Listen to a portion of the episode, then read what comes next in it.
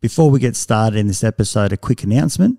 As you know, I'm very passionate about acceptance and commitment therapy, and I also run a busy practice in Canberra. We're currently looking for psychologists who are registered in Australia to join our team, who are also passionate about learning about ACT. We provide supervision on a group and individual basis and training around ACT. So if this is you, if you're interested, please express your interest at strategicpsychology.com.au forward slash careers. Look forward to hearing from you. And now back to this episode. Okay, life can be crazy. You're feeling like you're sinking, just trying to find a meaning. It's time for better thinking. Yeah, better thinking. Time to tune in. Let's go. Welcome back to Better Thinking. My name's Nesh Nikolic, and I'm so excited to be bringing to you again Dr. Stephen C. Hayes, uh, incredible human being, incredible psychologist, researcher, someone I admire so immensely. And it's been a privilege to talk to him today for almost two hours, and we cover everything from process based therapy and, and the paradigm shift around that, psychiatric medication, questioning mental health as a disease model, uh, looking at mental health status around the world and, and even the use of psychedelics. Incredible interview today. Quite excited to be bringing this to you because it was uh, profound for me in terms of looking at the future and also looking at my practice, even though I've been practicing acceptance and commitment therapy from you know day dot and and something that really resonates for me. And I feel this you know, conversation alone is going to really uh, ask something a little bit more from me in a nuanced perspective in terms of how I approach therapy. So I hope you enjoy as much as I did talking to Steve.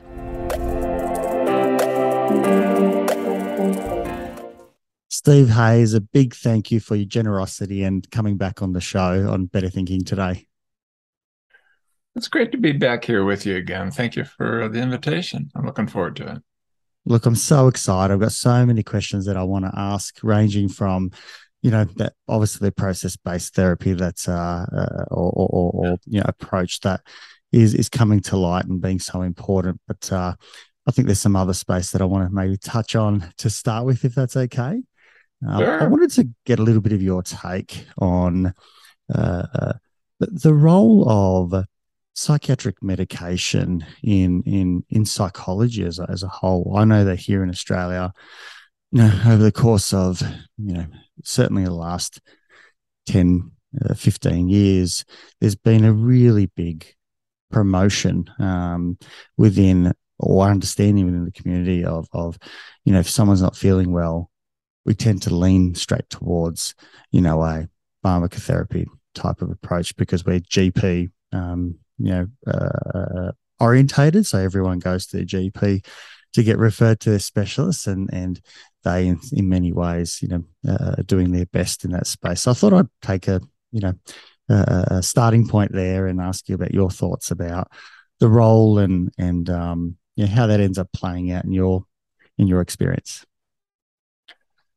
It's a difficult issue. There's, uh, you know, a whole lot of things coming together there. It's a 1.4 trillion dollar industry. Obviously, they have an interest uh, in that. Um, the sales keep going up, but the uh, mental health suffering uh, keeps going up too, which is makes you wonder. And you really want good science. You want it not to be contaminated just by uh, commercial uh, interests. There's no uh, doubt that at the right time and place for the right circumstance, it can be of some help. But there's some things that weren't really evident that we're really looking at carefully at the beginning that we were looking at intensively now. And those include your body reacts to perturbation of your natural homeostasis. I mean, we evolved for a certain range of functions, and our body didn't evolve for this level of serotonin, for example. If you start using SSRIs, you're exposing your body to something that has never existed on the planet before.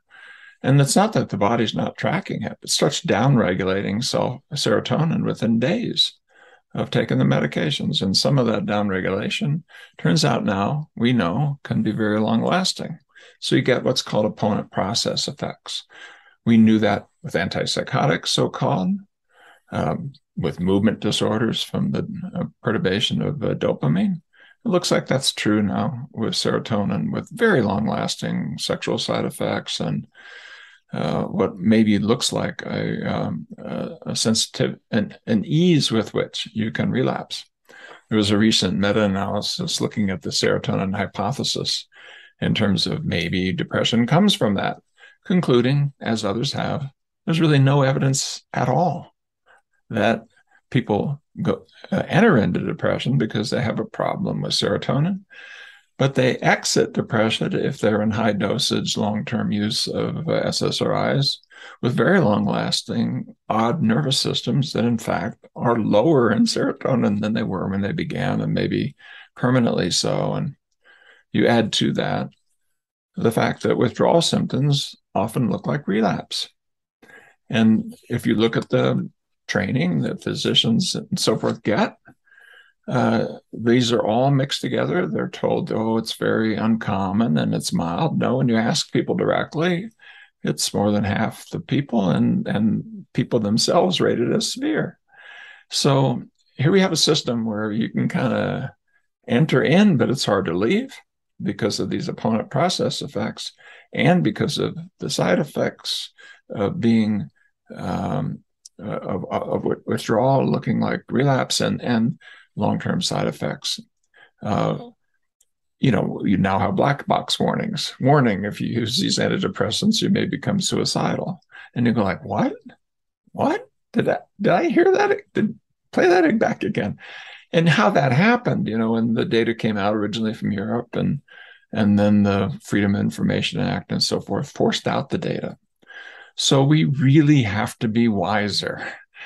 Don't set your hair on fire and say, you know, no, no, no, no to psychoactive medications of all kinds. No, that's not the solution. The solution has to be lower dosage, shorter term use, honest rationales. Don't say you may have a brain disease when you don't have the data for that. And giving rationales that uplift and integrate the uh, integration of the use of these medications with with uh, psychosocial interventions that have a vast amount of support saying they can do as well as or better without the side effects and without the long-term problems. Now the problem is it is not just the medications. It's the story we tell about normative categories called syndromes predicting your future. And even children now will, and young adults will say what they have, and sometimes it's quite a long list. Uh, comes right out of a book. And here's the problem: once you climb into that, most people think when they hear you have a disorder, they hear I need to be on medications. And in North America, for example, 60% of the people who get a diagnosis only get medications with no psychosocial help whatsoever. 30% get some help, but often with rationales that make that help not central and the most important, which long term it is. And we're, we're about to enter into single digits of individuals who get evidence-based psychotherapy. And when you get psychotherapy, it's often often not evidence-based. Now you put that all together and you say you've got a a cultural, a worldwide kind of a health train wreck and I can't help but open my eyes wide, look at the world, and say, we have a worldwide train wreck. Yeah, I saw a story recently that one out of three teenagers in the UK are on antidepressants. In the United States of America, one out of four women last year are on antidepressants. Well, there's no meta analysis saying that's a good idea. They say with severe depression, Short term use linked to an honest rationale and good psychosocial interventions can be helpful. But that's not the same as the dump and run of a quick script given to one out of four women entering into a healthcare system. That's insanity. It's insanity. And we'll pay, we are paying the price. And because uh, some of these are hard to then taper and withdraw from and so forth, uh, you know, it's like many of the medications, it's not the only ones where they didn't do the long term follow up side effect profiles and so forth. People are treated as a so called stage four. You have to make complaints, and eventually these things are seen, but sometimes too late. And so I worry about where we are as a human community And every place where this system has gone and those numbers have gone way up, the outcomes haven't got better, they got worse. Mm. So I'm sorry. I mean, I'm I've done randomized trials teaching clinicians to not be so restrictive about using medications when it's needed. I, I am not a hair on fire anti medication person, but good science and uh, good uh, uh, prescription practices that fit the needs of the individual and that has an honest conversation with people don't be telling people they have diabetes because they have depression. It's just a different form. Eh, not that you have diabetes, but they say just like diabetes, you have to be managed forever. Uh, no, it's not just like diabetes. There's no biomarker. There's no biomarker. You can't say it's like diabetes. That's that's a lie. And so why are we lying to people? So they'll keep using their medications. Nah, stop lying to people. How about stage one? And then let's see what is the best and be more open and follow the good science. Sorry for the long answer, but it's a difficult issue, isn't it? Wow. No, I think, uh, and I, I, appreciate your answer. I know that uh, uh, uh another um, person that I uh, uh, have found refreshing in this space because they are very analytical and, and research driven is Joanna Moncrieff, you know, who's yeah. also done a meta analysis looking at the the effects of you know long term use versus, as you say, a shorter term use with other supportive interventions, psychosocial, uh, that you know has uh, you know improved um, uh, you know rates in, in terms of you know better outcomes you know fewer hospitalizations fewer visits to the gp you know and, and the like and and you know that's over you know a longer term period looking at a you know, meta meta analyses uh, you know which which you know obviously is the gold standard to, to, to look at these things? No, these long term studies are needed. What happened is that the uh, community standards of care settled so early, and we're talking about decades ago, that the studies weren't even done and weren't even allowed to be done. It was considered to be unethical to do them because you're going to have to use as a control group people who weren't following the community standards, but the community standards settled too fast. And I have to say, with a very large for profit industry behind the scenes, only too happy to have them settle fast. But now we're paying the piper, but also now we're getting some much better science. And so let's really look carefully of how do we use this? It takes better care management. You're going to have to have to have tapering programs for example. You're going to have to really have a psychosocial uh, program that is evidence based and that fits hand in glove with what you're doing on the medication side. Don't just give people a, a number to call or, or, or a referral and you don't follow up and see are they actually getting, you know, face to face with a, a psychotherapist who knows what you're doing and will work with you. And now, you know, with the loads we put on our healthcare system and our physicians, you know, we have to feel a little bit uh, uh, as though that's uh, uh, you know understandable, but it's not good enough for a bad system to be understandable. Mm-hmm. We have to have a, a system that's good enough that people's lives can be served, and what we're doing right now is not that.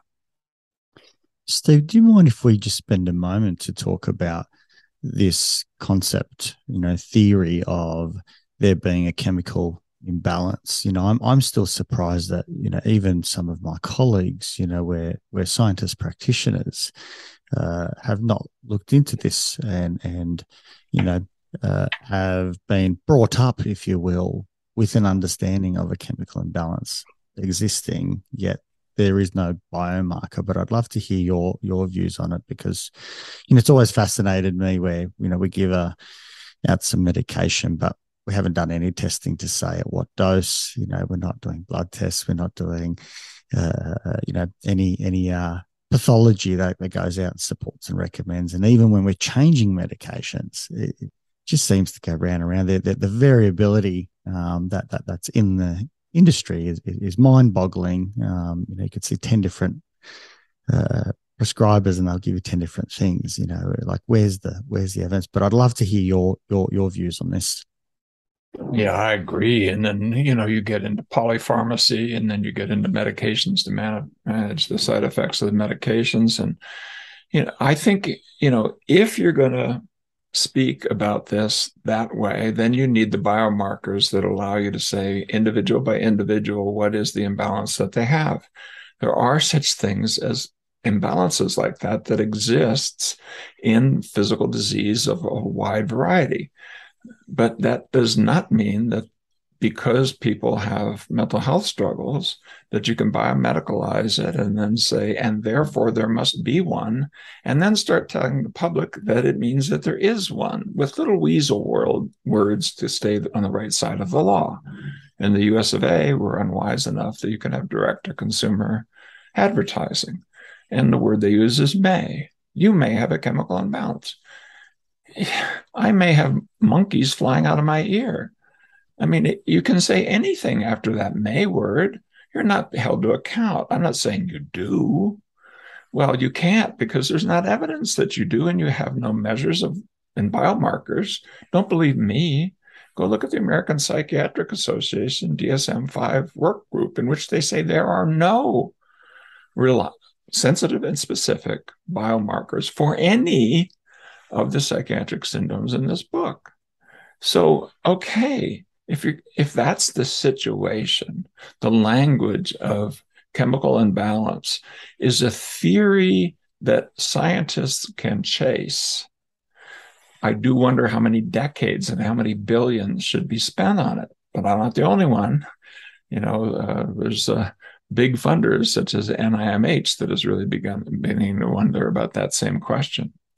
but but I think it goes back to something, and this is a disturbing thing that's in the process based therapy. It goes back to the idea that human difference should be viewed in these large chunks of normative categories. And when you see differences be, between people in these chunks, in this case, psychiatric syndromes, that you should assume that there's some sort of biological process behind it you know and that started with the individual differences movement in psychology and it was applied to aptitude intelligence uh, uh, you know learning abilities traits of all kinds and the psychiatric diagnosis came right out of that. You know nature nurture. Who first said that on the planet? That's galton francis galton. Who did what? Who invented the bell curve and standard deviations and who did what? Who created the science of individual differences that was never about individuals, it was about differences. And the problem is, is that that way of thinking doesn't tell you what to do about the individual. And it doesn't tell you what the source of those individual of those differences are. It's just a guess. You say, oh, it's genetic, which of course Galton did. But do remember Galton was the father of what, field? Uh, fingerprinting. No, that's true. That's not the one I'm thinking of. Uh, could it be eugenics? Ding, ding, ding, ding. You get the prize. And in fact, his development of those models, not just him, Karl Pearson, eugenicist, R.A. Fisher, eugenicist, Frank Yates, eugenicist. I mean, you do Pearson's R, you do Fisher's Z if you're a scientist, right? You're doing bell curves and standard deviations, you're doing the Yates correction on a chi square. Friends, these tools were developed in order to sort people into those who had should have children and those who don't. And the idea was behind it was differences between people are genetic. And that they predict the future of people because of that. It's not true. Both those statements are, are untrue. And they formed a kind of a larger gestalt. I mean, the word normal was hardly ever said in the English language until the Civil War.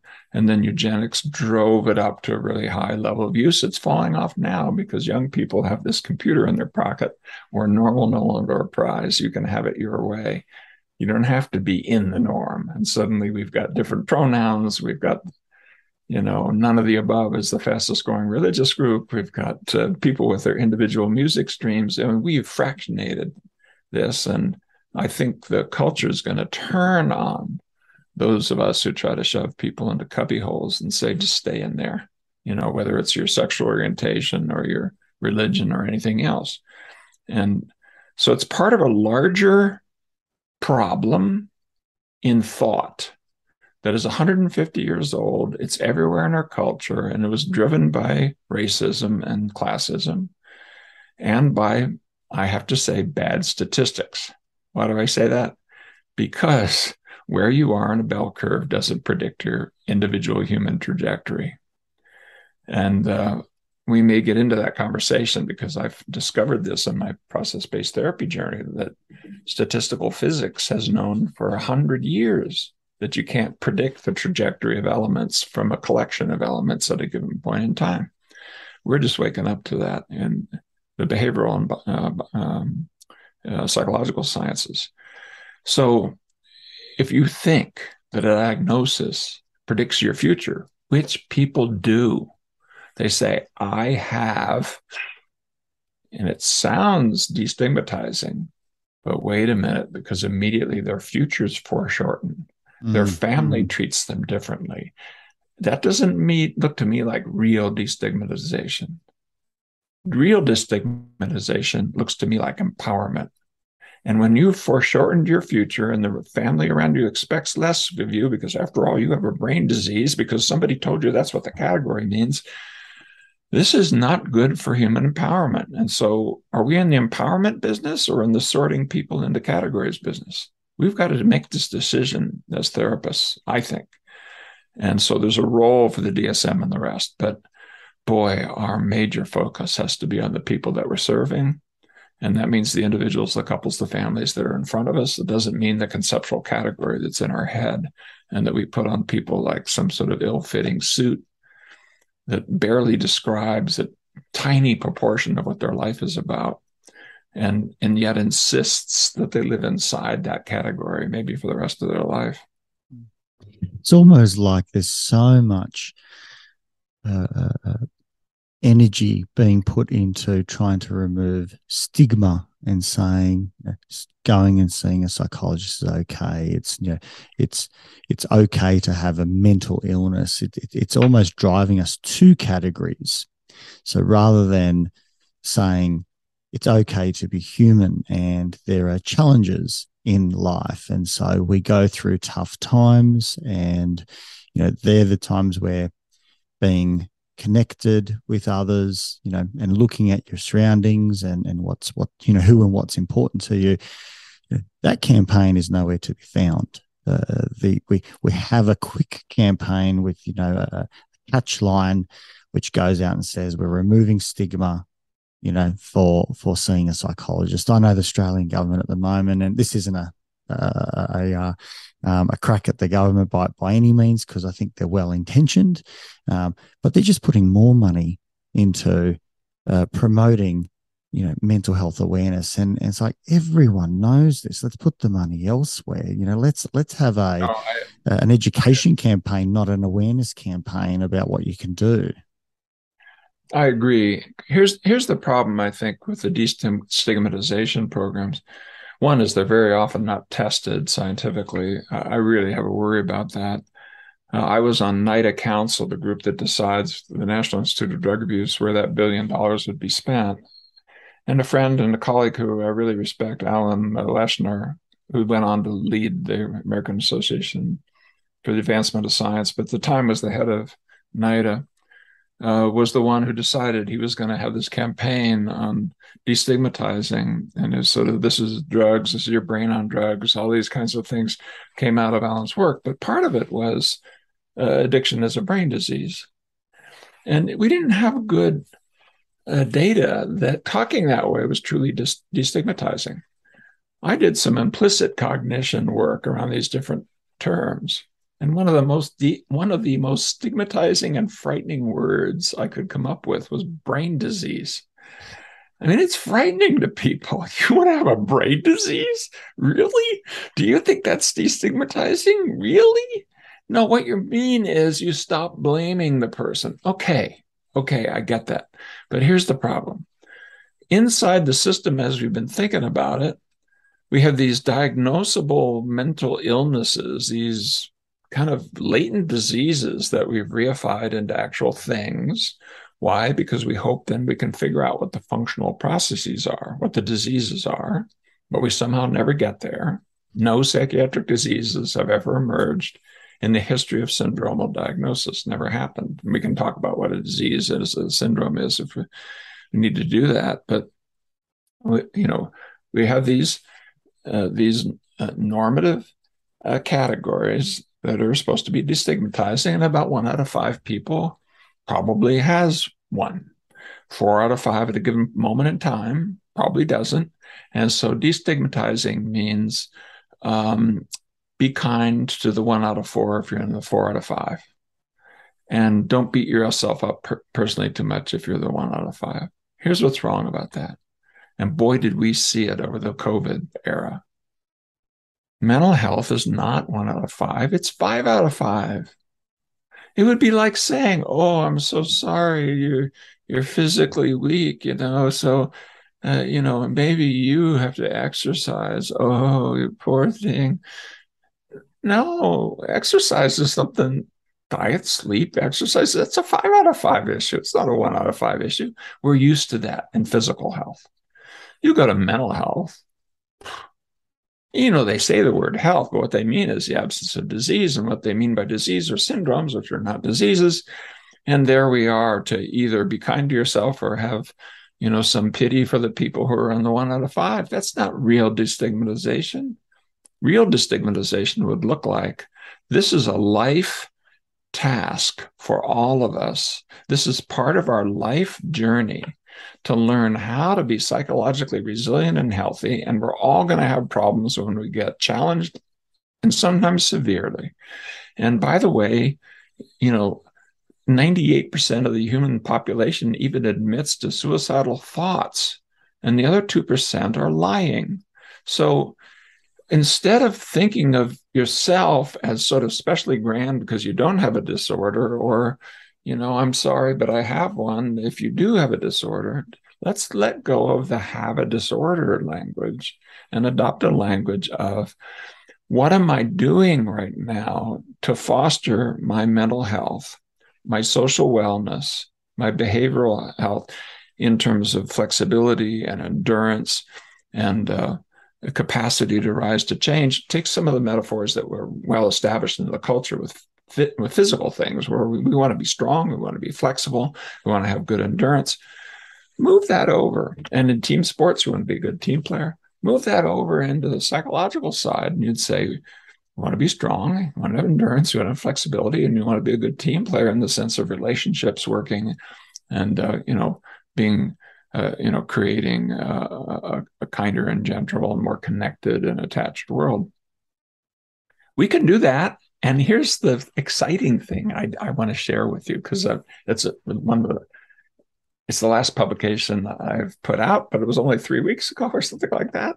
I published a lot, but I think it's maybe one of the most important things I've ever done, which is we spent three years looking at every randomized trial that was ever done in the history of the world for any psychosocial intervention focused on mental health.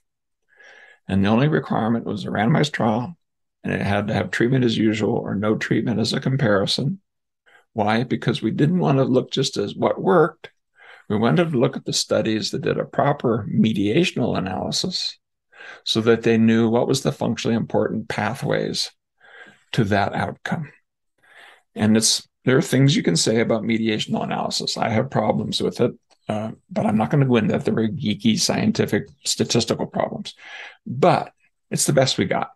And it's a lot better than just correlational analyses and a hundred times better than just outcomes, meaning your theories are right.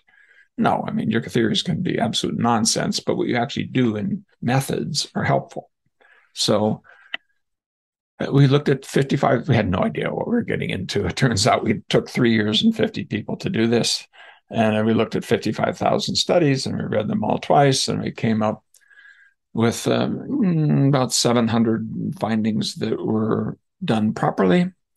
And then we looked at the ones that were replicated, where the, the process of change was measured using a measure that was also successful as a mediator in some other studies somewhere else at least once.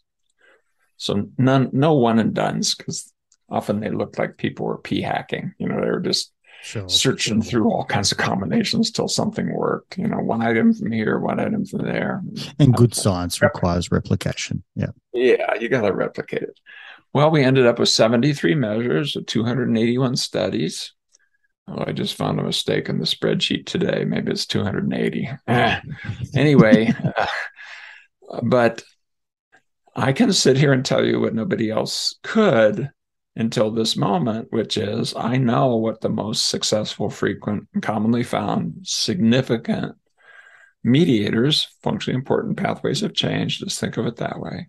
The way to get from here to there, think of it that way, in psychosocial interventions of any kind um, done in a randomized trial focused on mental health. So, drum roll, please psychological flexibility and psychological flexibility and mindfulness account for 45% of all the findings. If you add self-compassion, behavioral activation, anxiety sensitivity, concepts that are really close to the core of psychological flexibility, if you know that work, it goes up to 55%. If you look at the, the rest, you have a chunk of uh, social support, therapeutic alliance, things like that. You've got a chunk of diet, sleep, exercise, brain circuits, things like that. So you've got the biophysiological level, social cultural level. And then within psychology, what I'm saying, big chunks, well, cognitive flexibility is real important, reappraisal, but it looks like it's really a matter of flexibility. It isn't just don't think this, think that. It's something more like think flexibly, take the ones that are helpful. Uh, Self efficacy, believe in yourself you can do something.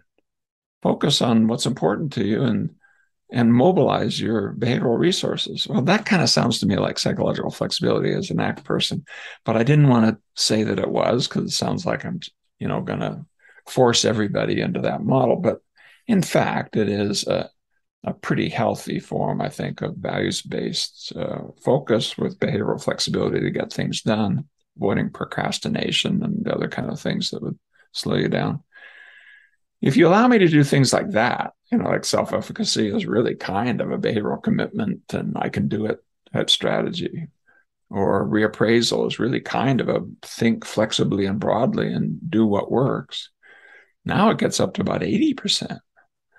Uh, 80% with what? If you know how to across issues of emotion, cognition, attention, sense of self, motivation, and behavior, if you can engage in healthy variation notify notice the winners and losers. Stay with the winners and fit it to context. You're going to do a lot better in your life and not just in mental health. Turns out those same processes will extend to behavioral health and they'll extend to performance and they'll extend to social wellness.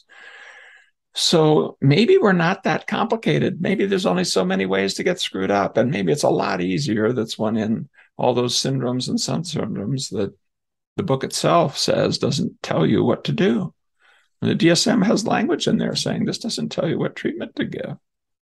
So, okay, how about what you need, what I need, what each individual needs? And so that's where I think we need to go. And that's what the process based therapy or process based approach really, it's not a new form of therapy, it's a new way of thinking about therapy takes you which is way more individualistic, way more focused on strengths, and way more tailored and fitted to the needs and purposes of the individual.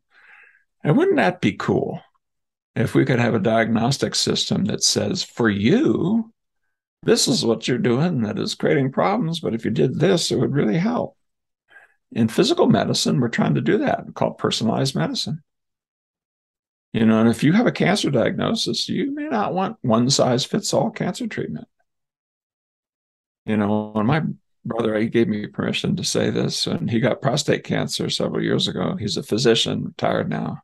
He went to the Mayo Clinic. He went to the University of California, San Francisco. Why? Because they have the individualized tests that can tell you in great specificity a lot about that specific tumor his specific body and specific treatments that might serve him well. Why don't we have something like that hmm. in uh, psychotherapy and, and psychiatric problems? Well, because we've been thinking in terms of top down normative categories, blurring people into errors terms instead of really modeling the individual human life that you have in front of you and trying to understand what empowers or disempowers them given their purposes. And I think we can do a lot better than what uh, than fulfilling Galton's eugenic dreams. Steve, can you talk us through? Thank you for for for, for that. Can you talk us through this shift towards uh, uh, uh how we're looking at therapy, process based? You know, how where this shift come from for from you, um, from from others? Uh, I know that uh, you know you've, you've got uh, colleagues that I've spoken with as well. You know, even in, within the CBT world, that are you know looking at the, the, the exact same things. That there's a there's a there's an alignment or a realignment, I suppose, if that's the correct terminology, where where we're coming together with an understanding around this process base. So maybe you can talk us through this a little bit so that I can understand, and obviously the listeners, you know, yeah. a, bit more deeper, a bit more uh, nuanced. Well, what process does is it answers the why question at the level of the individual. Processes are just the, the actual whys that add to the whats. Uh, you know, you know what the suffering looks like, signs and symptoms are whats, right? And you can organize, cluster the whats uh, those are called syndromes. Why would you do that? Because you hope you find the why. You hope you find the etiology, the course, and the response to treatment. That's the game. That's what syndromes are for. But sometimes when things are quite complex, there are some phenomena, depends on what they are. Cancer is a good example, where the actual survival rates of cancer weren't helped by saying whether the lesion had this shape or that shape or that color or the other color.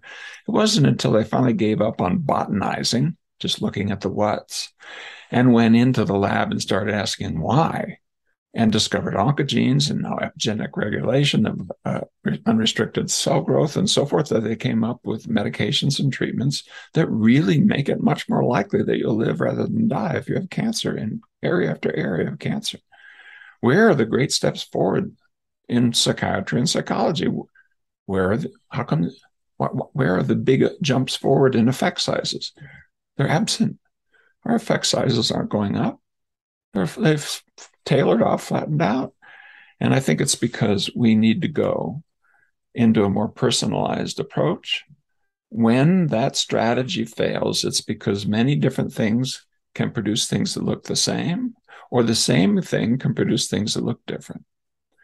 When that happens, you need to understand the why. And so you can't just go by super, superficial similarity to topographies, what it looks like or what people say, to know what the underlying process is. But the science matured. Now we started with process. The early behavior therapists, the early evidence-based therapists of the modern variety. I mean, of another sort, Maslow and the rest were evidence-based. I don't want to, you know, blast a whole tradition. I was a Maslow person before I was a behaviorist. But in the way we normally mean evidence based. The behavior therapists, let's be honest, were the first real push towards evidence based therapy. And what were they? They were the process to procedure to outcome people, reinforcement, stimulus control, classical conditioning.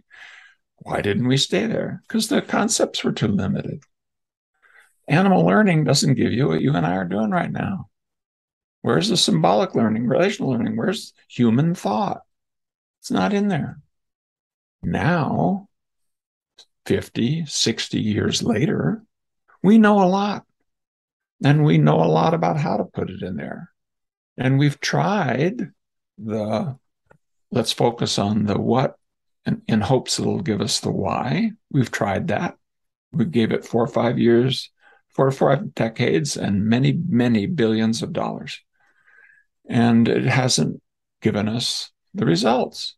It's given us even problems, we started off discovering those. I mean, some benefits inside the medications, but many problems, etc. So let's go back to the future, but now with a new set of concepts and with a sensitivity to how you even measure and analyze process. And the really exciting thing that I'm realizing, and it took five or six years of this process based approach before I discovered it, is I've realized that the early behavioral folks were right in another way. Mostly they were idiographic people. And you take a concept like reinforcement. That was, concept was done with high density examination of a few animals and then replicated and replicated and replicated and replicated and replicated. And eventually you say, okay, it's a nomothetic principle, but you still have to know what are the reinforcers and what conditions, why for this animal, for this behavior, blah, blah, blah, blah. You had to fit it, the particular behavior, of the particular animal, etc. That's exactly the kind of research that we now need to do. Why? Well, here's the, uh, the example I always use, but I can show you some actual data that would show it. Uh, when I'm giving this talk, I'll, I'll put a, a picture of a building in front of people and I'll say, you have to get to the other side. There's an alley to the left, there's an alley to the right, there's glass doorways in the front, and the picture shows it. I said, unfortunately, if you open that glass door in the front, it has another glass door behind it, a little vestibule, and it's locked. You can't walk straight ahead. But there's a door to the left that goes to the basement. There's a door to the right that goes to the to the roof, and you can go down the fire escape or through the basement and up the stairs. So now you've got left, right, up or down. If people equally did that, those are all processes. Process just means a procession, a parade, a sequence. The steps you'd take to get from here to there, from the front to the back, there's steps you have to take, and they can be left, right, up, or down. That's it. You average it all. Here's what group statistics will tell you run really fast through the glass door that's locked. No, you're just going to get a bloody nose that way. You're not going to get to the other side. So we started looking how many individuals fit the norms that come from those bell curves that Galton said told us how human lives unfold so much that he could say, you know, that uh, you know, some people shouldn't be allowed to have children, some people should. And we have now studies where we've looked at big randomized trials where no one does what the group results show. No one. Want an example everyone can understand? Please. Easy one all the people listening to now, sit down and type on your computer as fast as you can. Send me the list of the words you typed. I'll count up the number of mistakes you made. Time it so I can know how fast you typed. I can guarantee you faster typists make fewer errors per correct word than slow hunt and peck typists. Do you doubt it? No, you don't doubt it. Faster typists will be more expert. And on average, no matter what podcast I'm on, with that challenge, it'll always show that when you type faster, you make fewer errors. But every single person listening to me now, without exception, makes more errors when they type faster. It's a different level of analysis. And we've been deluded by the underlying statistics and we've missed it for 150 years. And as I mentioned, I think statistical physics figured it out, proposed it in the 1880s, was proven in the 1930s. And here we are, the people who should know better. So process based work is exploding because we're ready. We're frustrated with the alternative. We have enough data as what the processes are. I just told you a big, gigantic systematic review. We know a lot about now the processes of emotion, cognition, motivation, and so on. We're not just doing, you know, people are like pigeons. And we now have analytic methods that allow us to look at those questions in powerful and proper statistical ways that will allow clinicians to measure, model, and predict at the level of the individual in which no human being will need to be an error term to be part of an evidence based approach Every voice matters. Every client needs to be heard.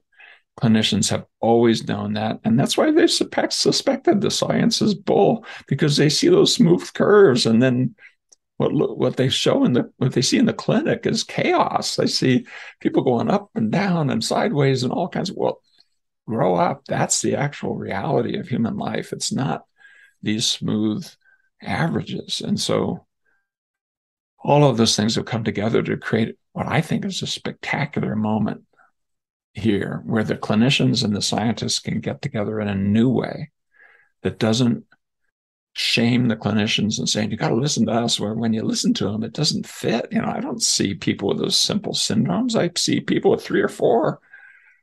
And by the way that week by week it seems like it's you know a new the crisis of the week and it's no because that's right the individual should be the thing that is never turned into an error term. You wanted to have an error term? Collecting folks into groups, that's an error term. And so we we can we can do that upside down statistics that and and theory and concepts.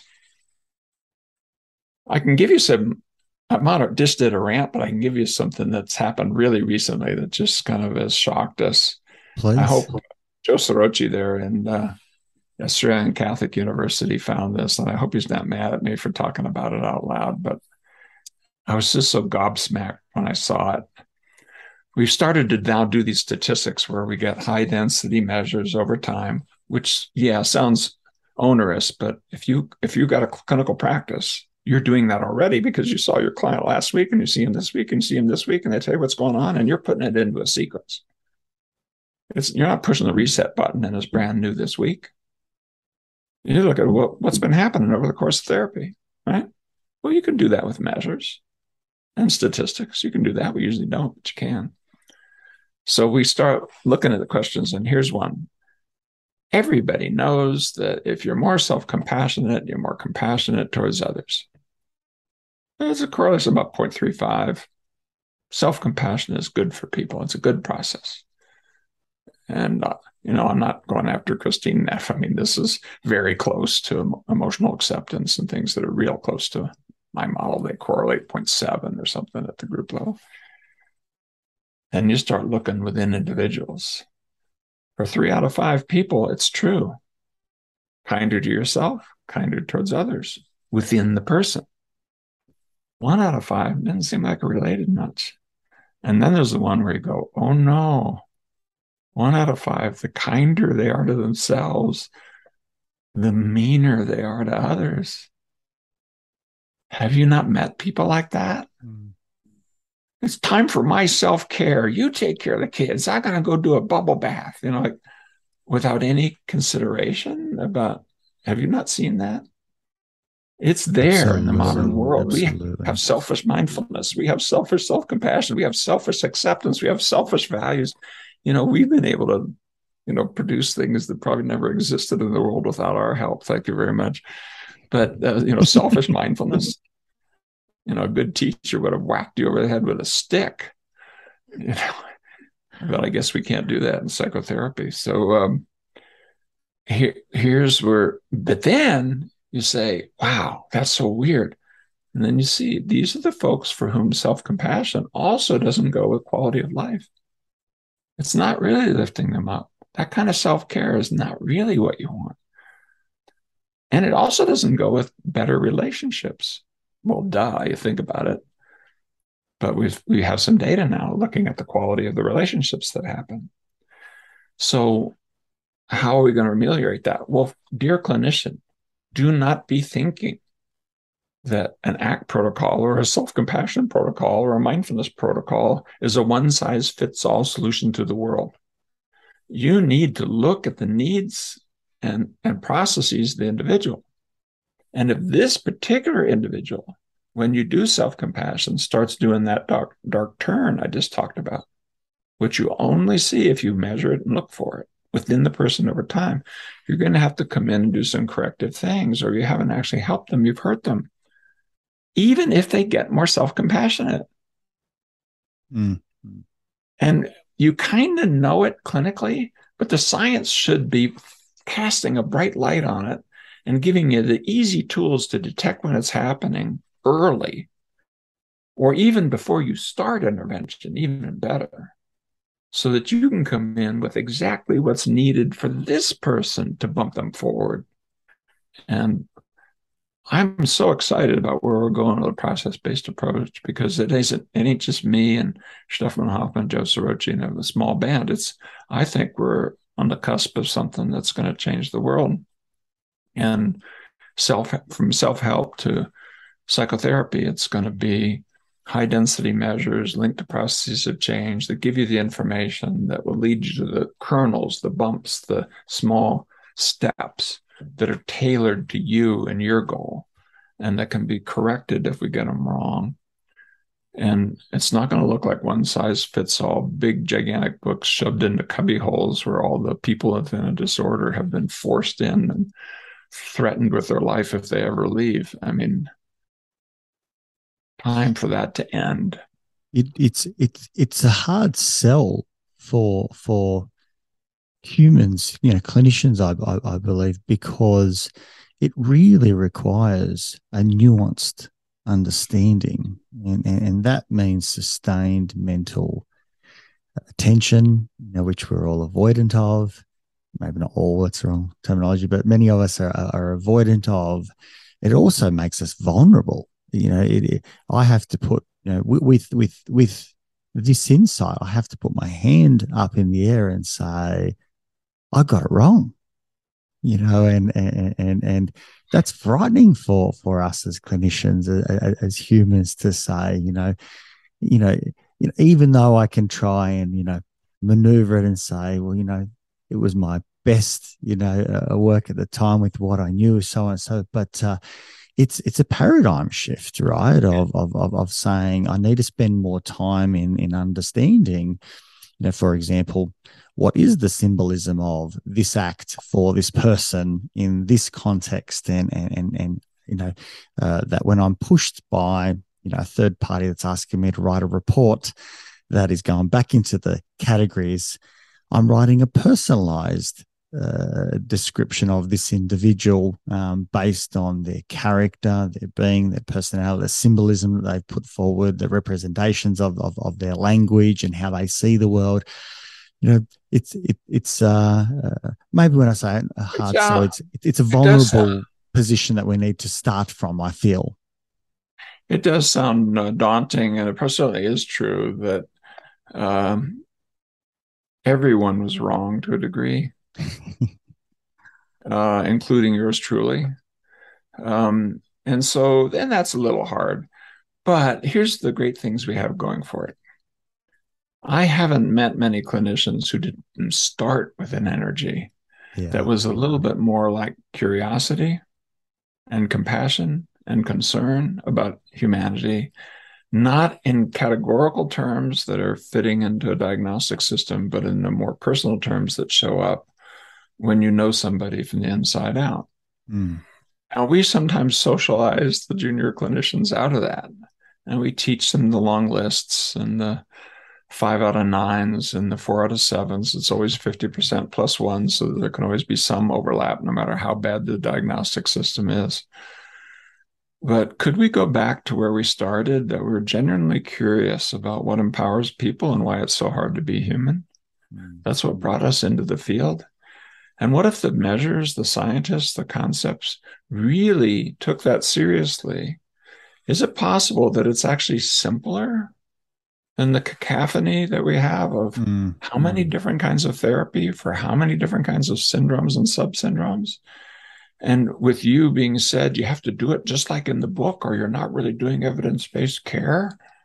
I mean, your supervisor is trying to shame you into, you know, being Marsha Linehan. I mean, it, I don't know how to be Marsha Linehan or Steve Hayes or anyone else. I want to be myself as a clinician. And by the way, I see things in the session that I know aren't in the books. And I things come up in my head that I know. And it actually happens when I use it. Don't tell anyone that I did. When I use this method for this kind of situation, it actually helps.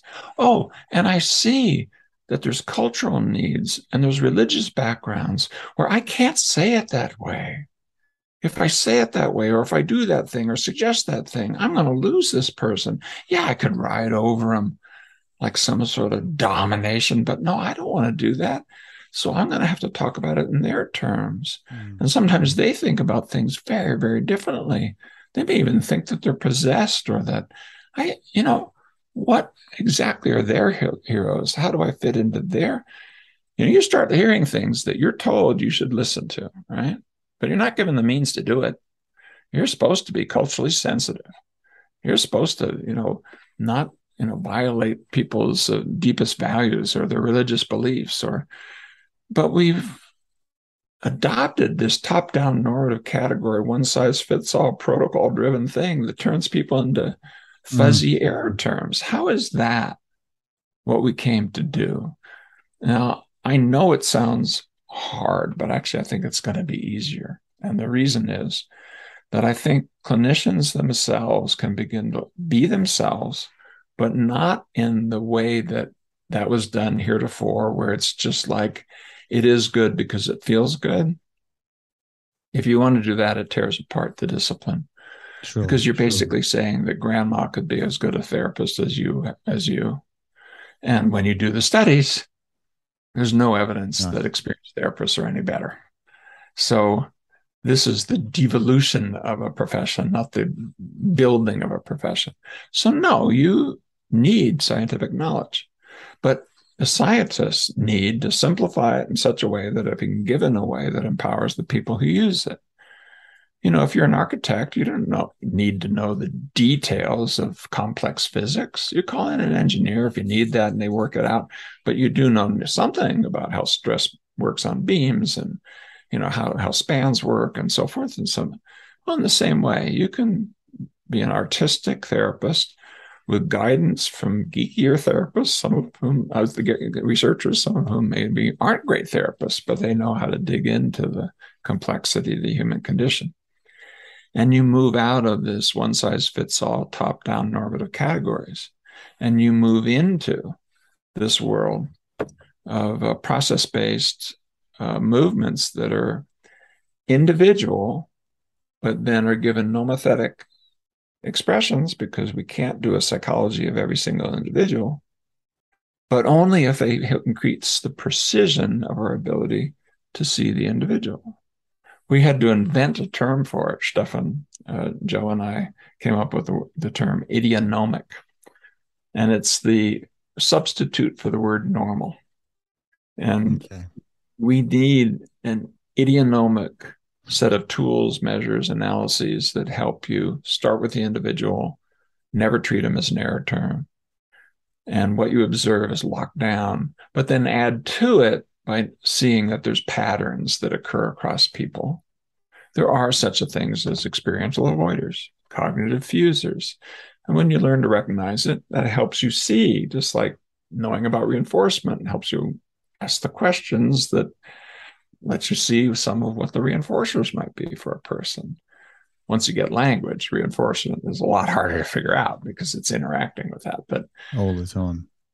So I'm really excited when I describe this and dig into it with clinicians. What you just said, which is a natural fear, turns into the excitement of maybe we could create a field where the researchers and the clinicians are on the same page. The unit of analysis is the same and we feel as though we're in a partnership and not in a, some sort of hierarchical uh, um, you know effort to dominate over practitioners because you have to because the scientists said so.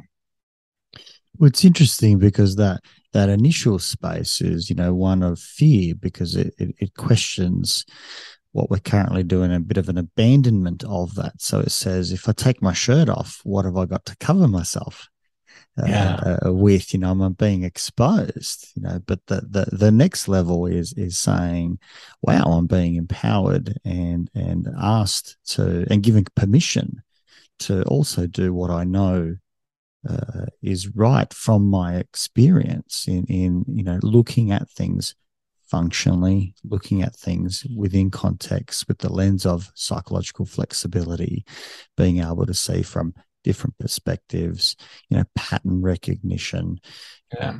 placing awareness on certain areas. And so it allows me to meet my my you know client as they are in a you know uh, idionormative way where the you know we're, we're dropping the categories yeah. and, and we see them as a human again rather than you know them trying to uh, uh, what's the right word um, hijack the session and tell us what they have you know, I have this and and and, and we kind of get steamrolled and, and and move in that direction rather than saying, well, you know, I'll, well, you, I'll, I'll, look after you, this space.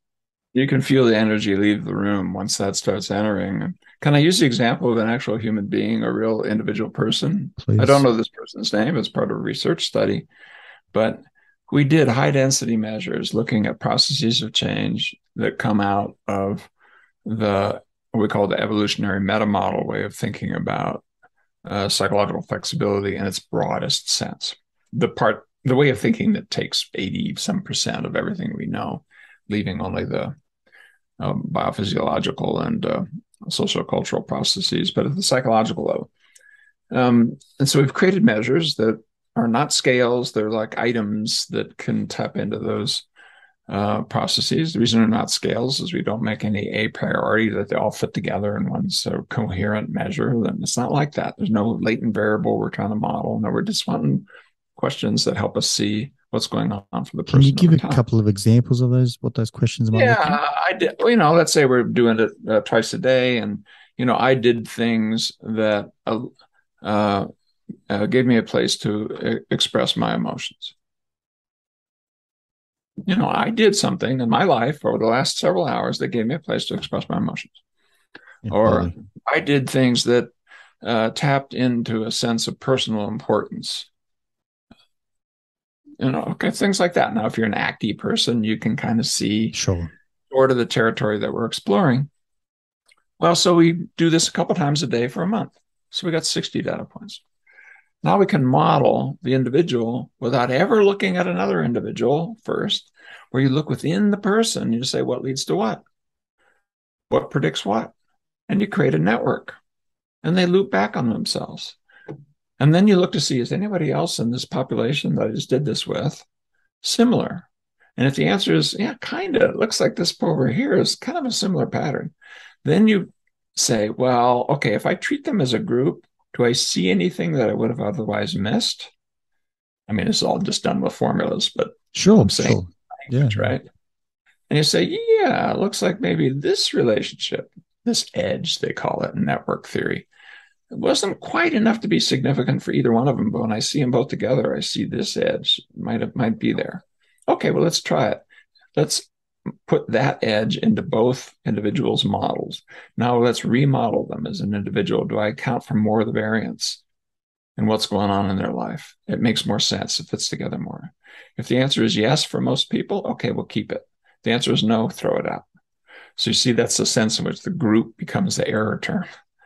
You only allow the group in, subgroups and overall group, if they increase the precision of seeing, I always use the metaphor like wearing glasses, seeing the individual. Okay, then you keep it.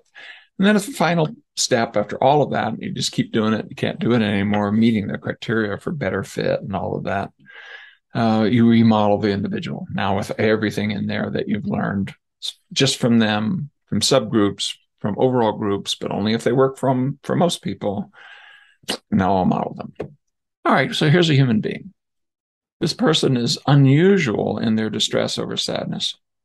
They get wrapped around that issue. You might say, you probably would say, person gets depressed.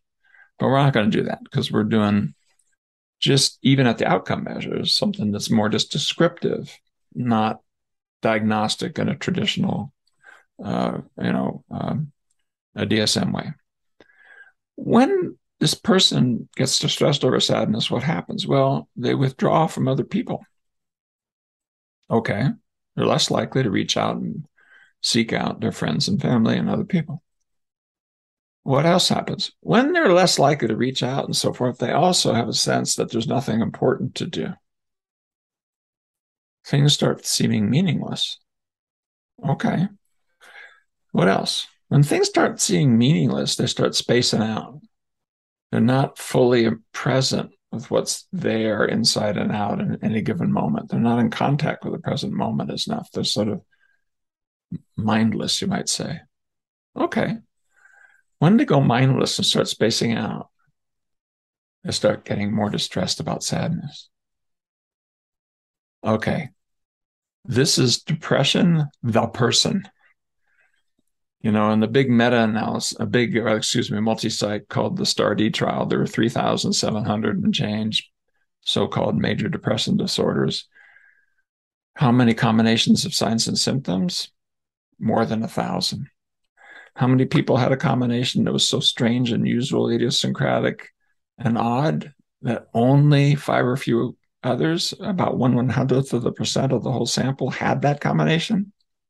Almost half. so here we have this category, this ill fitting suit that the book itself tells you isn't a guide to treatment. Read the DSM forward. It says it in words. This is not meant as a treatment guide. Okay. Now, you just heard me describe something that came out of idiographic longitudinal measurement put through these cool new statistical tools. The name for the tool in this case was called Group Iterative Multimodal Estimation, or GIMME. I won't walk you through it, but it's really, really cool. And the person who helped develop it is working with us right now to help develop an app that will allow you to do this kind of thing in your practice. And we tend to give it away so that you'll be able to do it some for free. And then there's in app purchases so you don't go bankrupt. But watch this space. But um, if you heard what I said and you're a practicing clinician, and I said, you have to treat this person, and this is the only information you get, give me three options. I think 90% of the folks are going to say, well, maybe when you get distressed over sadness, you should reach out to people. Okay, well, how are you going to do that? Well, maybe there's skills training. Maybe the barriers are emotional. I'm going to be rejected. Maybe it's communication. I don't really know how to talk uh, to people about my feelings. Maybe it's alexithymia. I don't even, I don't know. We'll dig in a little more, but we'd do something sensible, wouldn't we? How about when I'm in that lonely space where I'm backing up from people and I'm avoiding being with people, I've lost a sense of what's imp- what's important. What are you going to do about that, Mr. Clinician or Ms. Clinician? Mm, maybe we'll do values work or something. You probably wouldn't just say, I have no idea. You'd probably do something sensible. This particular client, it turns out that no longer not doing things that are important. There's another item of I focused on what's personally important for me, and that was not linked to those moments. What it was linked to is when they did that, they were more flexible in their behavior, but it wasn't linked to this. So I actually had there were two other nodes in this overall network. So it was an easy peasy thing. If I show you the whole the whole network, you'd say, well, of course, those values aren't linking over. Probably what it means is people are feeling like it's not quote unquote important, you know. But it might, if you make it personally important, you know, mm. watering the flowers might be really important. So sue me if you don't like it. Um, flowers are of importance to me. I appreciate beauty. I'm doing it. Um, when the person stops sort of stepping up to these kind of uh, moments, these behavioral moments of doing things of importance, they space out. They're no longer in contact with the present moment. Well, it's not just the MBCT people who are going to say, mm, mindfulness training might be good here. Now you've got three good options. They're all evidence based for depression. But we're not treating major depression, we're treating this client and the protocols were major depression. There's many things that are not relevant to this client. Hmm. And maybe these things are in there too, but you're piling on session after session of things that don't really do what needs to be done. Why not just focus on what this person needs?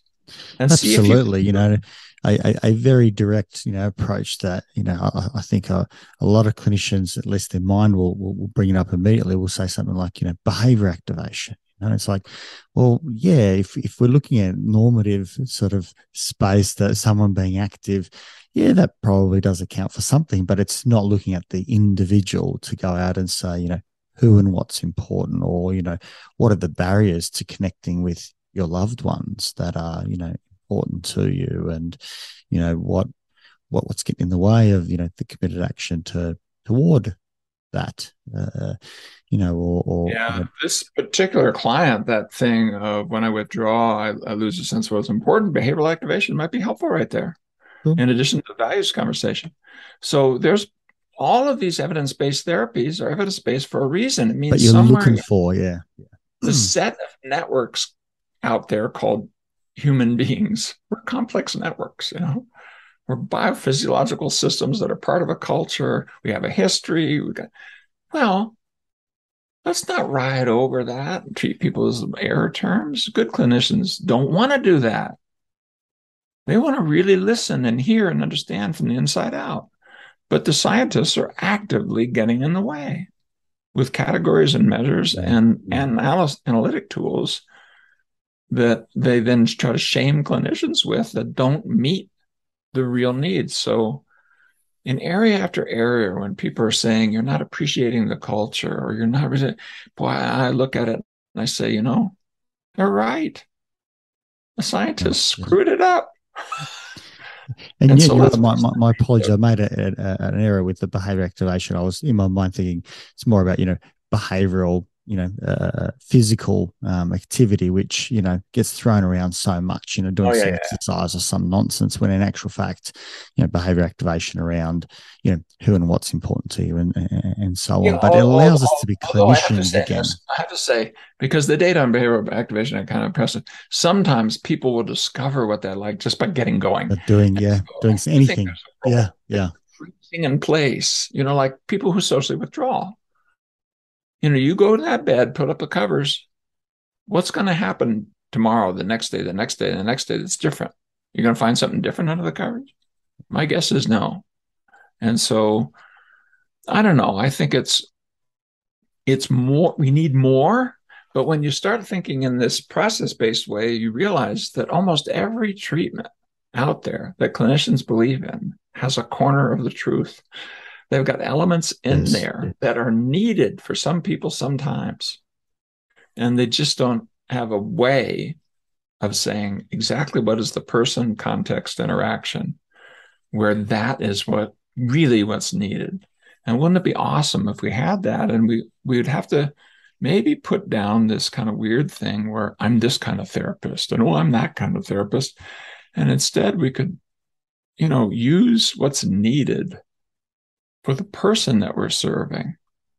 And yeah, you can put it in a model. You can have philosophy of science commitments. You can have, it's all good. You know, you don't, there can be different models, but, uh, but not in this weird kind of archipelago way where like you're committing a sin if you visit another island and, you know, you're betraying us because, you mm-hmm. know, we believe this and they believe that. And, I just was been having some exchanges with Peter Fonagy, you know, one of the best known psychoanalytic researchers on the planet. And it turns out he's actually following my work as I've been following his for years. I think it's cool. Mentalization is makes perfect sense to me. Am I a psychoanalyst? No. But do I want to know what good psychoanalytic work is going on that I could use to help somebody? You betcha. But not in a chicken gumbo, throw it all in a big pot you know, everybody wins, everybody gets a prize way. No, in the way that says, through science and good theory and a really careful focus on the needs of the individual, mm. can I open up my practice to a broad range of kernels and intervention methods within my model, and my philosophy of science? I don't have to abandon that. That will empower me to serve the individual and not just demand that they like and get whatever I was trained in, uh, you know, back when I was a graduate student. Steve, to help me just try and and, and summarize this in my head, um, and I'm, I'm about to make an error, so I'm happy to put that forward. But uh, in in in essence, is some of what you're saying with this process based therapy approach in that, uh, uh, irrespective of whether you're a you know air quotes act clinician, CBT clinician, schema therapist, whatever the modality is, the underlying data is is saying if we can step back from uh, these categories and, and, and, and normative data and, and look at a more individualized approach that looks at uh, a functional analysis within a context, the context being the client, uh, while we, you know, foster uh, uh our our uh, uh, understanding of psychological flexibility and and and in actual fact, any of the modalities are doing that, trying to see different perspectives, uh, while we also then tap into what science is telling us. For example, you know, being connected with others, you know, or being self-compassionate, but with the nuance of understanding that, you know, uh, one in five being self-compassionate is not functionally uh, it doesn't provide the utility that we might want for them. So we, are looking at on an individualist, individual, individualistic basis. That that's this new space of process based, and I, I've probably missed a lot. My apologies, but am I capturing this with that sort of summary? Somewhat, you know, you did you didn't miss much, Nash, and I, I really, yeah, I would say the answer to that is yes. That's the that's the game, and uh, I think it's it gives us a new way forward with evidence-based therapy that gets beyond the bad rap that evidence-based therapy has sometimes had from clinicians and clients mm. who really want to be seen as individuals and so forth. And it gives us a really new way forward in every area. You mentioned the the psychological areas, and I agree with that. But there's also the the social side of it of being mm-hmm. able to, you know, extend. I I like taking the psychological flexibility and extending them. You know, like uh, acceptance extends the compassion towards others, or defusion and cognitive flexibility to genuine conversations and, and uh, communication between people, or values to joint values, or action to cooperation, and sense of self to attachment and uh, intimacy and uh, a sense of we.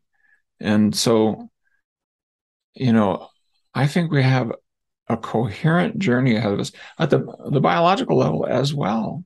It, diet, sleep, and exercise, of course. But also, you know, medications have a role. They have a role. Let's, I'll give you an example.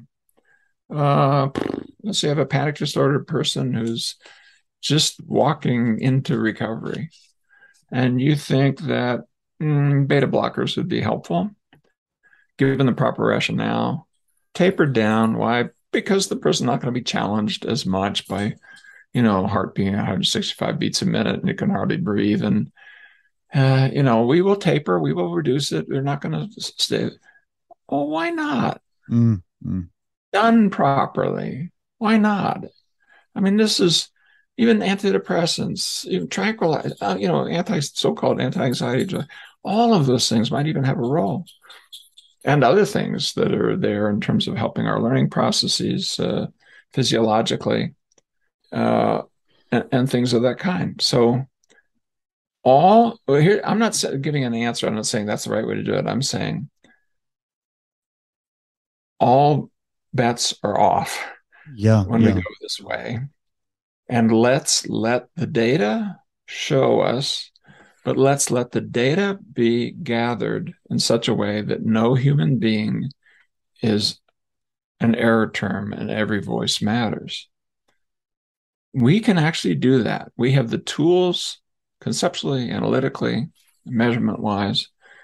And I just really? Here's the here's the thing. Either there's an infinite number of ways that people can get in trouble in which case if you open this door you're going to sink into a morass of individuality that you'll never escape from or what i think is far far far more likely what we're already seeing in our data there are only so many ways to really get messed up as a human being.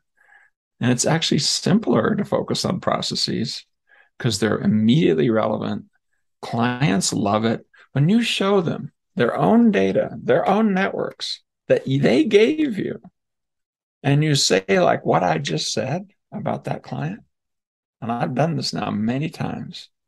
People are like, wow, you're seeing in what do you have like radar eyes? You're seeing into my life. It's like the early days of the mmpi know, i'm old enough to remember when you would show the profile. People say oh my god you have a radar brain. Now you're just empirically repeating back what people said so our, our, cultural conversation will be vastly more empowered i think destigmatizing but without these clown suits that we show you know demand that people wear and then sometimes they can never take them off, you know. After all, you have to understand that I have, and then whatever the disorder is, and, and there's never a reset button. You know, sometimes that's for life. You know, I have this mm. borderline personality disorder, whatever it is. Um, you know, I'm on the spectrum or whatever it is. Um, some things may be like that. People can be not neurotypical, for example, but I want evidence. Mm data. And I want to make sure that our categories empower and don't uh, just categorize. I, I love that that that idea of you know all bets are off because we're doing a functional analysis, which which means we're we're, we're looking at the individual. Having said that, data is being collected that demonstrates that individuals aren't uh, so individual in that there are many individuals experiencing similar ways of being entangled uh, and that's what the clinician is here for, that we can observe uh, patterns and we, we can get hunches and understandings that are still informed by science, but it does require a bit of art, as, as, as, as I think is reasonably uh, uh, said, or, you know, we might use, you know, intuition or use the word experience, um, whatever the word is that, that, that fits. Uh, yeah, you used the magic words earlier, functional analysis. This is a new form of functional analysis that isn't just an art. It includes an art.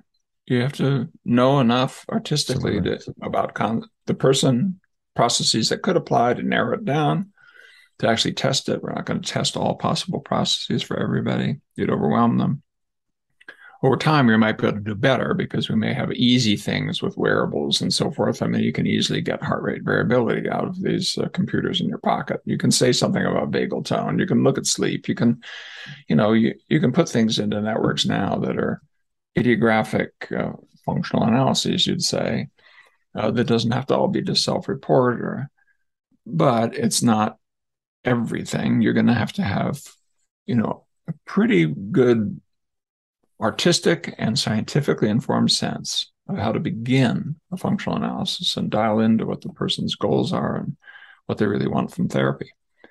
But then the scientists can help you instead of simply just um, telling you to do things that are not necessarily going to show up in better outcomes for people. I think enough of that. If they don't improve outcomes, if the measures don't have treatment utility, it's the word for what measures that help outcomes. I think I, I was one of the first to write about it long, long ago in 1986 in a paper that's still well cited. And we can really evaluate our concepts and our measures that way, functionally, then put them into functional analysis that pays off now, I have to say that I'm a little bit beyond the data. There are several studies because there we actually get back to randomized trials. You really want a randomized trial where you do the tailoring and the functional fitting the way I'm talking, or you do a one size fits all, do it the, the traditional way, um, top down uh, kind of uh, traditional diagnosis. Uh, there are studies kind of close to it. Uh, there's a good one from Aaron Fisher, for example, uh, showing with the unified protocol that if you do a functional analysis linked to measures and then components drawn from the unified protocol, you get better outcomes than one size fits all. Everybody needs to get the unified protocol. Um, and, and that's one of several. So there's uh, breadcrumbs to follow. Sure. But I don't think we yet, I have to really share with people that while everything I'm seeing tells me that this is a possibly powerful new way forward, and I I do know it's a new way forward. Now that doesn't mean we'll have to see. So I don't want to run ahead and say we've got the solution, but boy, do we have an alternative that is, I think, has some really nice features that clinicians can resonate to. You probably feel it just in this conversation. You know, this sounds kind of cool in a way if you if you can pull it off. So let's see. Let's and, see. And Steve, that's that, that that's so beautiful to hear as well, because that's what a therapist should maintain that we we you know are working with our client and we're you know, trying to understand the function, you know, the analysis of that. You know, we're exploring different positions and, and they're put to the test, you know, and, and, and then we have our client come back and we go, how did that go? What occurred? You know, what have your thoughts been since? What's your experience been like? And we, and, and we keep tweaking and, and you know, science is doing that. And, and, and, you know, even for, for when you say unified sort of protocol, it, it, it warms my heart because I know just, you know, 500 meters from from from here uh, where I'm sitting, you know, the Australian National University is is is there, and uh, you know they are teaching their students you know, uh, specifically unified protocol as as part of their curriculum. That's how it's being taught these days, which is brilliant and, and, and fantastic and warms my heart, and hence why you know the caliber of of uh, our our our you know new clinicians coming out is is fantastic. Let me just segue quickly because I know that we're we're um, uh, yeah. uh, running out a little bit of time, and and you've been so generous uh, so far, so thank you. But uh, I wanted to to also um, touch on because it, it, it almost excites me. It's almost like the data that that you're collecting and from a, such a nuanced perspective, uh, uh, looking at it in I think you use something about how detailed it is. Um, it almost seems to me, or you know, triggers a, a thought in my mind about almost how AI is being used. And I know that I know that obviously data you know, is, is is complex, but the idea of AI to to understand you know things at a deeper level it's resonating for for me that one day maybe your work and and your your colleagues and the many you know students that that, that you look after that this is going to accumulate to to um, you know a space you know an app uh, uh, you know one day i'm sure you know some sort of uh, visual representation of a clinician that, that that can do some of our work or potentially you know, assist us, you know, and obviously I'm projecting very far forward because I love the tech world, but uh, uh, data is is becoming a new place to inform us, and I, I love to hear, I love hearing that it's it's reaching psychology in a in a genuine and real way. Yeah, I you know AI means a lot of things, but uh, you know, big data, machine learning, AI, uh, you know, is coming, and process based approach moves us forward. Some of the analytic methods that we're using, I'm used mentioned GIMME, but there's another one, a random forest procedure we've uh, worked uh, with just in the last month that really has opened up a whole bunch of new forms uh, with a weird thing called a Boruta wrap, you know, that creates shadow variables. And uh, it's a machine learning kind of evolutionary algorithm that comes out of that larger space and it's really doing a good job of helping us understand some of these uh, clients where we have high density longitudinal data. And looks like it'll run with uh, fewer than 60 data points which uh, i mentioned uh, GIMME uh, requires at least 60 but as we get larger data sets we're going to be able to do this more and more. As we add wearables we get larger and larger data sets. I'm president of a 45 year old charitable organization called the institute for better health. It's because i'm retiring at the end of this year from my a department, then I'm assuming that role. And we're deep into developing an app that will do exactly what I've been talking about and determined to have it be available for free use for diagnostic uh, purposes uh, at limited levels. And if you want big levels and stuff, you're going to have to pay for it and stuff like that. But uh, the big reason why we're really interested in it is to get enough data that we can then take advantage of some of the modeling uh, methods that are there that come out of AI and uh, uh, and sort of um, uh, big data systems that may we'll see allow us to begin to have functional categories and not just topographical categories. You know, if are there really the, the one I mentioned, you know, from from withdrawing, nothing's important, space out and, and sad. How common is that? Um, or something like it. And, and what do we want to call that constellation versus one that had a, another element in it? And um, big data may, may give us a way of going. Some of the AI stuff is also driven by things that will, I, I think, give us a chance in another way. Uh, we're used to thinking about the possibility of wearables. Let's say I mentioned heart rate variability or uh, social proximity. We have a recent study coming out of Andrew Gloster's uh, lab. He's the president elect of the Association for Contextual Behavioral Science, which is the ACT group uh, there in Switzerland. And um, uh, uh, you know, An- Andrew and Maria Karekla, who's the current president, together with some of their colleagues, showed that if you just put the tracker on your phone and follow around a pretty large representative sample of their Swiss uh, citizens and stuff, you could begin to make some statements about how likely that they would develop mental health problems, depression, and so forth, just by tracking their movements. Wow. And so I think, okay, well, what else could we add? Well, you're looking here at a relational frame theorist. I mean, I've spent a lot of my life trying to figure out what, what language and cognition is and made the claim that it's relational learning, not associative learning, which almost everybody out there in psychology tried to make associative models work. 300 years of that, we never did a very good job of it. But the relational models are now really starting to catch on, not just in behavior analysis or behavioral stuff, but also in hard cognitive science. You're starting to see a drumbeat. And we're able to do things with raising IQ and helping people solve problems better and so forth. And not just that. We have some studies showing if you score the natural language of clients in sessions two and three, you can predict what's going to happen for them at a follow up. And you can see their avoidance patterns, you can see their fusion patterns right there in the words they pick.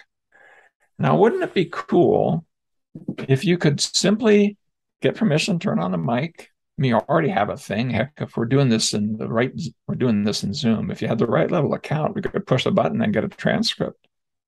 You know, in about 10 minutes, it would give us our transcript. And it's pretty accurate. Mm-hmm. Well, that, that can be scored. We can put that through these big data AI style natural language processing things, maybe driven by some theory like relational frame theory and psychological flexibility so that we could detect what other kind of words you use when you're using comparatives of yourself to others or when you're fused with something or when you're so for example we we showed actual mediation a functionally important pathway of change with the treatment of act for tinnitus i say the we it was uh, uh, Gerhard Andersson's crew in uh, sweden and myself. When people started saying things like well i have the thought that i well i'm noticing that i well i have the feeling that that was a marker for something really important happening. And it happened like in session two and three. And if it didn't happen, that was a worry. Yeah. And it, you know, it's just the beginning. It's the nose end of the tent of something that could be massively more if we had big enough data systems and use them properly. Now, there was a problem there, which is uh, Google no longer says "do no evil" as one of their things because it's a joke, and they know that at the level of a you know big commercial enterprise like that, they can't avoid doing evil. So I've spent two years actually in this I'm not for profit I'm involved with how to balance the science issues, the for profit issues. You got to make money enough to keep going. The not for profit issues and you know the the data are going to the long-term data are housed in such a way that if you broke into it you would never have a chance of knowing who those people are. Sci- it'll be open in the sense that science can get to it but they can't go to the data directly. They have to make queries that's filtered by a science board. You know it's complicated. And when we get a big enough data set to really make it worthwhile i think it's going to be real important for the world scientifically. But if we don't do it others will probably many people will. But my point just being if we thoughtfully arrange a world in which it's safe to collect enough of the kind of information that's process focused so that we can do what we started to do in the earliest days of behavior therapy, but now at the level where all the processes can play.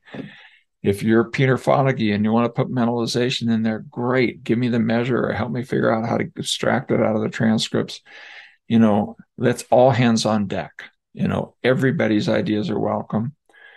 And let's figure out can we really begin to model at the level of the individual what it's like to prosper or what it's like uh, to get in your own way and begin to answer that question of why it's so hard to be human and what to do about it. And big data, AI, you know, is going to be part of it. I hope it's not part of it in such a way that it's secretly funded behind the scenes by big pharma and people who want to sell your products. Please don't do it that way. Please, please, please. Can't somebody see this coming?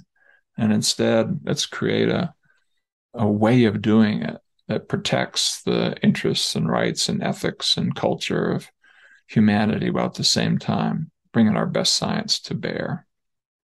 Steve, I, I, I have such goosebumps and, and hope, you know, hearing you speak about about this and and you know how much further this can help us as as clinicians. And and you know I hope you can also be a part of that conversation to make sure that it remains safe or or it starts as a as a safe and um, you know an endeavor that that that's for the people um, not for profit and and not suggesting that organizations don't need profit. They need lots of it to continue doing good science and research but that the underpinnings the morals the ethics the humanity is at the forefront. Um, so i hope I hope that goes well.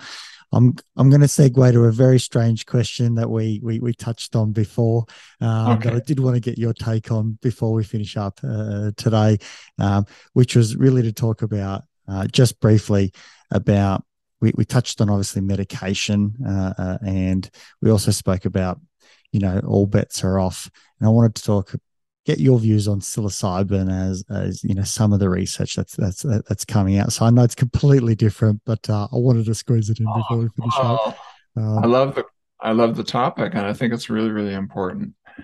And there's an example the reason why sorry steve to, to jump in. Yeah. the reason why I, I raise it is is I, i've read about it you know, I've I've I've listened to some some uh, uh, good good uh, um, persons in that space who, who, talk about it, and it seems to me that there's something about you know whether it's a psilocybin or an ayahuasca or some some other drug, whatever it is. Um, that there's something about it creates a vulnerability or a psychological flexibility and, and a sense of openness. And, and I know the language is always difficult to understand, hence why I'm, I wanted to ask you um, about that because it sounds like there's something there and, you know, that there's research within the PTSD world. I, I, you know, and obviously here I'm categorizing again.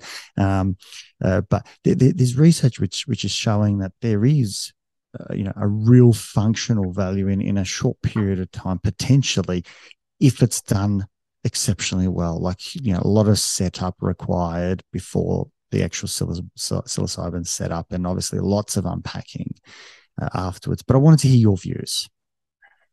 Well, you know, ACT is part of the psychedelic assisted psychotherapy movement that's used by many teams as are other things, but it's it's in there because the, fit is so good, and some of our measures of psychological flexibility processes we know move uh, with it, and the measures that are specific, you know, oceanic awareness and, and these kind of spiritual experiences people have, even the underlying neurobiological evidence. I wrote an article that's summarizing some of what we know about what happens in underlying neurobiology with uh, psychedelic um, psychedelic assisted psychotherapy and it fits the psychological flexibility model really, really well.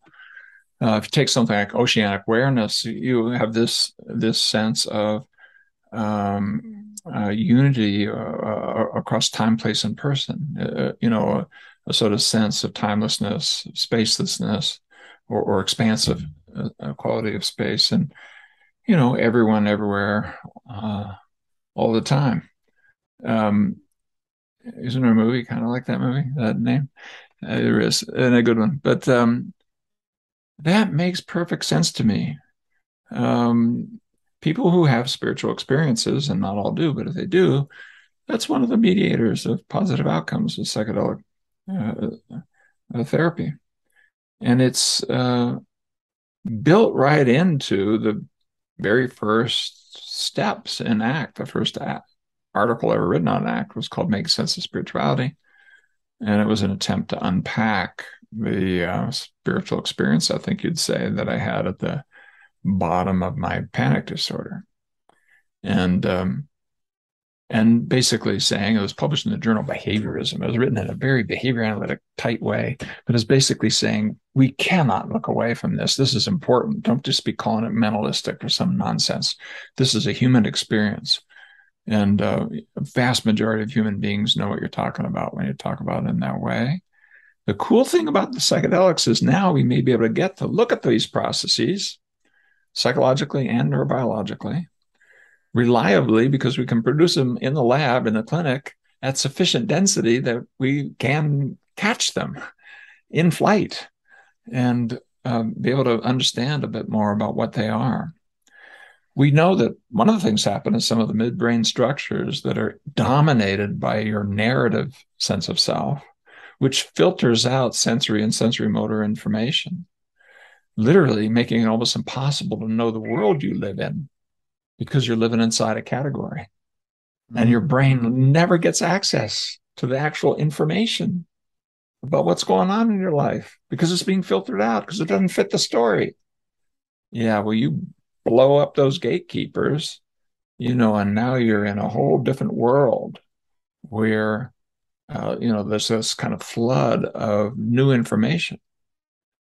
And without that kind of narrative sense of self blocking it out, um, it gives you a chance to push the reset button around questions like who am I anyway? And what do I really want in my life? And not in a mindy, you know, judge it and think it out way, but in this very experiential in the moment, open up, wiser self as content, right? That, that, that, there's something in that, right? It blows away the self as content, and you and you catch that you've been there all along. This self as context feature, this more spiritual part of you, yeah, has been there since you ever were conscious. But you haven't been noticing because it doesn't have edges. You're never conscious of the edges of consciousness. You can't be. So there's something in your experience that is everywhere, always, and all the time, which is what? Awareness. So far as you're aware, and people sometimes say, as far as I know, I'm everywhere all the time. Well, yeah, because, and now we believe that we have limits and we can see that our physical form has limits and all that kind of stuff. But there's this kernel of experience that doesn't have limits that we can experience uh, that way, which is what I think. Uh, well, in that article that I wrote in 1984, I, you know, where I said, this is the platform on which because I wrote a piece kind of analyzing this, and I say, well, why would it matter? And I say, well, because this is the platform on which you can put your past pains and still be wise and learn from them. You don't have to run, you don't have to cling. You can notice and learn and come back to the present. You know, this is the place where you connect in consciousness with others. When your eyes met, you see the humanity of the other person, and you see the we that is there between you so sometimes so thoroughly even that you blend in a healthy way in the way that uh, in trips sometimes you really do feel as though you're part of everyone and that you're everywhere and that it's timeless. Uh, and there's other processes. Your values show up. You make values choices very often. In psychedelic therapy you realize you've been chasing things that are very mindy and judgmental and it really is not what you want to do. That sense of wholeness gives you the power to do that. And um, you you look at the big impact on trauma. Mm. Well, the trauma studies are gobsmacking, and it's not the chemicals alone that are doing this. Um, I don't think the I don't like the microdosing studies as much, and there's a recent one showing that maybe it's just uh, more um, expectations. But the but the the double dose or whatever ones that where you really have an opportunity to open up a space you've never opened before. Once you see it, you can never unsee it. You know, once you feel it, you sense it, you're with it. That will never be forgotten. It's always part of you. Now you can turn it into a precious stone in the box and you're saying, oh, this moment's not like that moment. I saw that train wreck. I lived through it. Mm. I sat on Hippie Hill in the summer of love. You want to chase that experience? It's going to mock you. because fusion again. Yeah, yeah. And you're right into that fuse comparison. Oh, this is not good enough. The last trip was better. I need to yeah. take more. Oh, please make it stop. I know where that leads. It mm. leads to death. It leads to disability. It leads to people lying in the street next to needles with dog poop next to them. I mean, in two years, Summer of Love turned into a tragedy. No wonder it was back to the land. We were running away from what we'd created. But we, I have to say, a we, because it was a little bit my generation, created it out of love and out of conviction that there was something profound to be earned and learned by opening up to human experience. And it wasn't party, sex, drugs, and rock and roll. That was reporters writing bullshit. That's not what that was. It was the hip, the yippies showing up and giving away free food and laughing back as they went back home. I mean, it was what would the world be like if we took what's inside some of these experiences and we put them into our culture? we put them into our moments we put them into our families and communities and and yeah it turned into party and get high and we paid the price for it. And we've been through a repressive gen- set of decades because of it. So let's do it right gang. Mm. well this and is that functional analysis. Yeah don't be the mushrooms talk to you. The mushrooms aren't talking. But done with the proper set. This is an ally and an aid that we can turn into creating a more loving world if if we learn how to manage it and use it. And so i'm uh, i'm you know part of a couple of uh, recent conferences on psychedelic uh, assisted therapy. And i'm cooperating with teams around the world to help them uh, measure and dial in.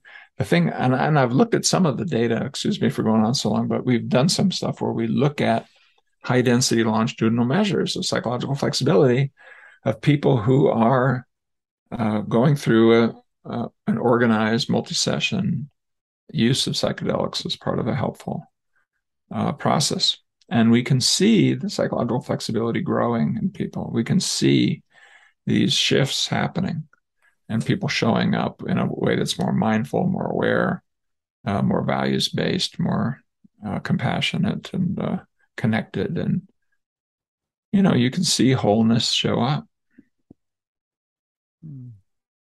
i think there's something that that fascinates me by it because it almost feels like it, it it, it can be so from my reading so transformational and i know that when i go camping for example and i just sit in the forest and you know make sure that it's just me sitting with the earth and the moment it you know so much of that connectedness, you know, floods in, and and I can only imagine that's still within my gatekeepers of the narrative. You know that, you know, so so only such a small amount, or you know, my connection with my daughters when they were born, and and and and, and that there was there was only one thing happening that was me holding my my precious and beautiful and gorgeous you know offspring and and there's this tiny moment, but they're, they're so fleeting, and and and it seems to me that sometimes the psychological flexibility and shift that we would desire for our fellow humans, um, if there's a way to assist that,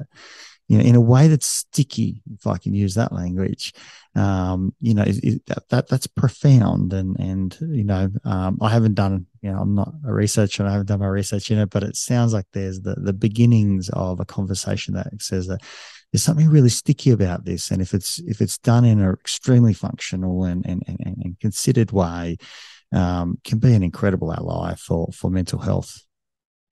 And what we may be able to do is keep people the guides of some of ways of putting some of the space into the habits that you deploy so it becomes sticky in an additional way. And it's so intense and clear at the time that it becomes sticky that way. But if you can put it into your life's moments, mm. you know, this is why a practice of mindfulness is so helpful. The practice can't be constantly taking psychedelics. That's not the practice. The practice has to be to put what you saw there into your life's moments. And psychological flexibility can help.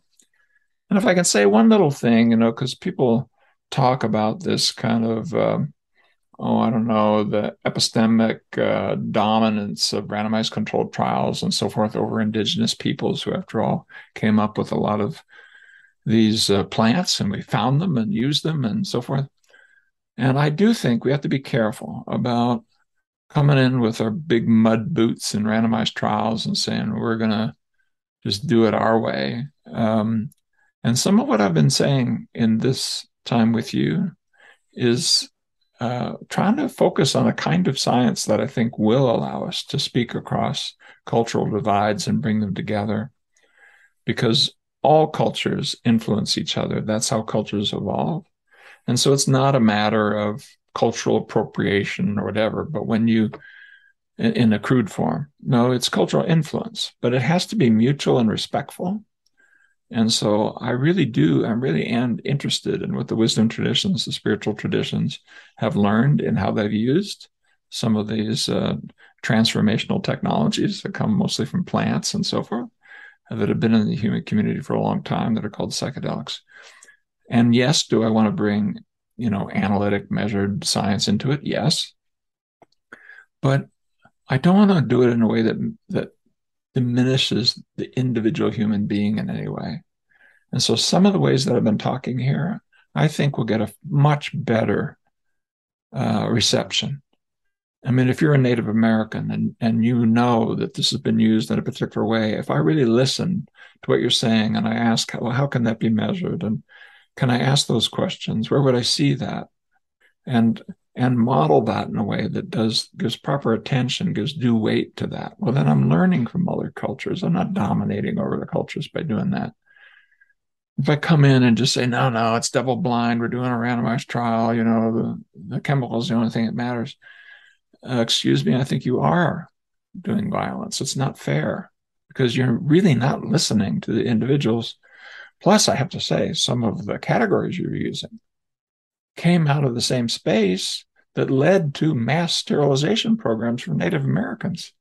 Do you know how many Native Americans were sterilized? Uh, because they didn't meet the categories of, you know, IQ or whatever that, you know, white people put on them. I mean, they were lied to and treated horribly.